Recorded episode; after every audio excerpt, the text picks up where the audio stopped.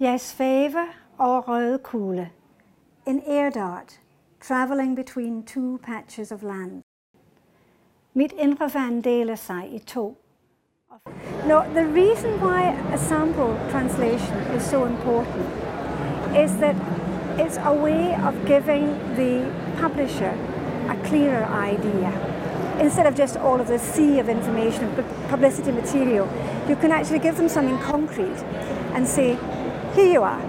This will give you a flavour of the work, uh, an idea of the writer's style and of the content of the book, and make it much easier for them to decide is this a book for us? Does this fit our profile? Is it something we think is exciting? Because if so, then we'll be prepared to put out the money for it. So.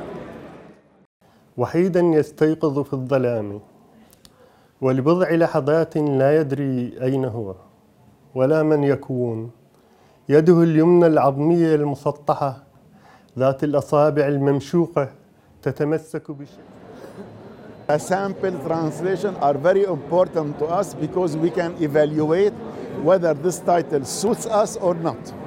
Samples translation give me, give me how the book shall, shall be and let me decide. I mean, the reports, I read them, but this is a plus on the report. Translation is, uh, is, is, is part of the story. Some, some translators, they cannot translate some books. It, it doesn't work. It, it is not in their you know, mentality. So, so they cannot give a good, a good result. So you can tell that he is carrying a load on him. Well, well, well, he's not giving what, what he can. So there are two things, the idea and the technicalities. So you can feel it. I met a gentleman who, who, who was raised in Iraq and he's now Danish. And he's a poet and he can translate from Danish to Arabic. And he came to me, he said, I can do this. You are simply welcome. I mean, we are looking for people who can do it. And if I can find a, a man who can do it, that's, that's simply perfect, isn't it?